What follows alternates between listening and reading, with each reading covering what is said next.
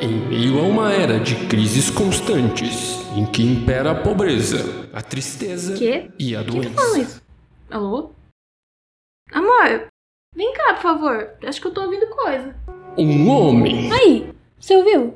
Sua voz estranha tá falando comigo. Com você, amor. Mas ele falou que é um homem. Eu acho que é comigo, então. Não, mas é modo de dizer. Por que, que essa voz ia falar com você do nada? Ué, e por que, que ela falaria com. E nem futuro. Você falou por cima dela. Você entendeu o que ela disse? Não, você ficou interrompendo. Tenta se distrair da depressão como pode. Aí, você não cala a boca. Agora eu me perdi na história. Parece meio dramático. Você acha que dá pra pedir pra repetir? Opa, é. Dona Voz, você pode repetir, por favor? É que a gente meio que perdeu um pedacinho. Deixa de ser tonto, mas não tem orelha.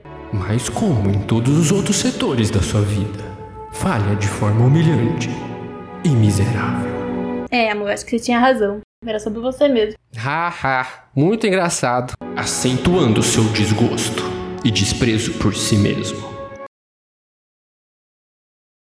Ih, acho que a gente perdeu a deixa, amor. Ficou um silêncio esquisito. Mas eu não.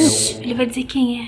Narrador que segue lamentando sozinho. Ah, eu sabia, tava óbvio desde o começo. Não mente, homem. Até parece que sabia. Peraí, vamos ver como acaba. Uma mãe grita a seu filho para que venha almoçar. Seu filho responde que está jogando e que já desce para comer.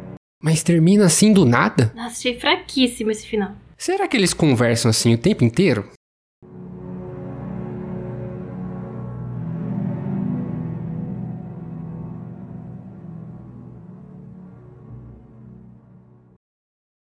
Hilari, hilarie, o, o, o. É a turma da Xuxa que vai dando seu alô.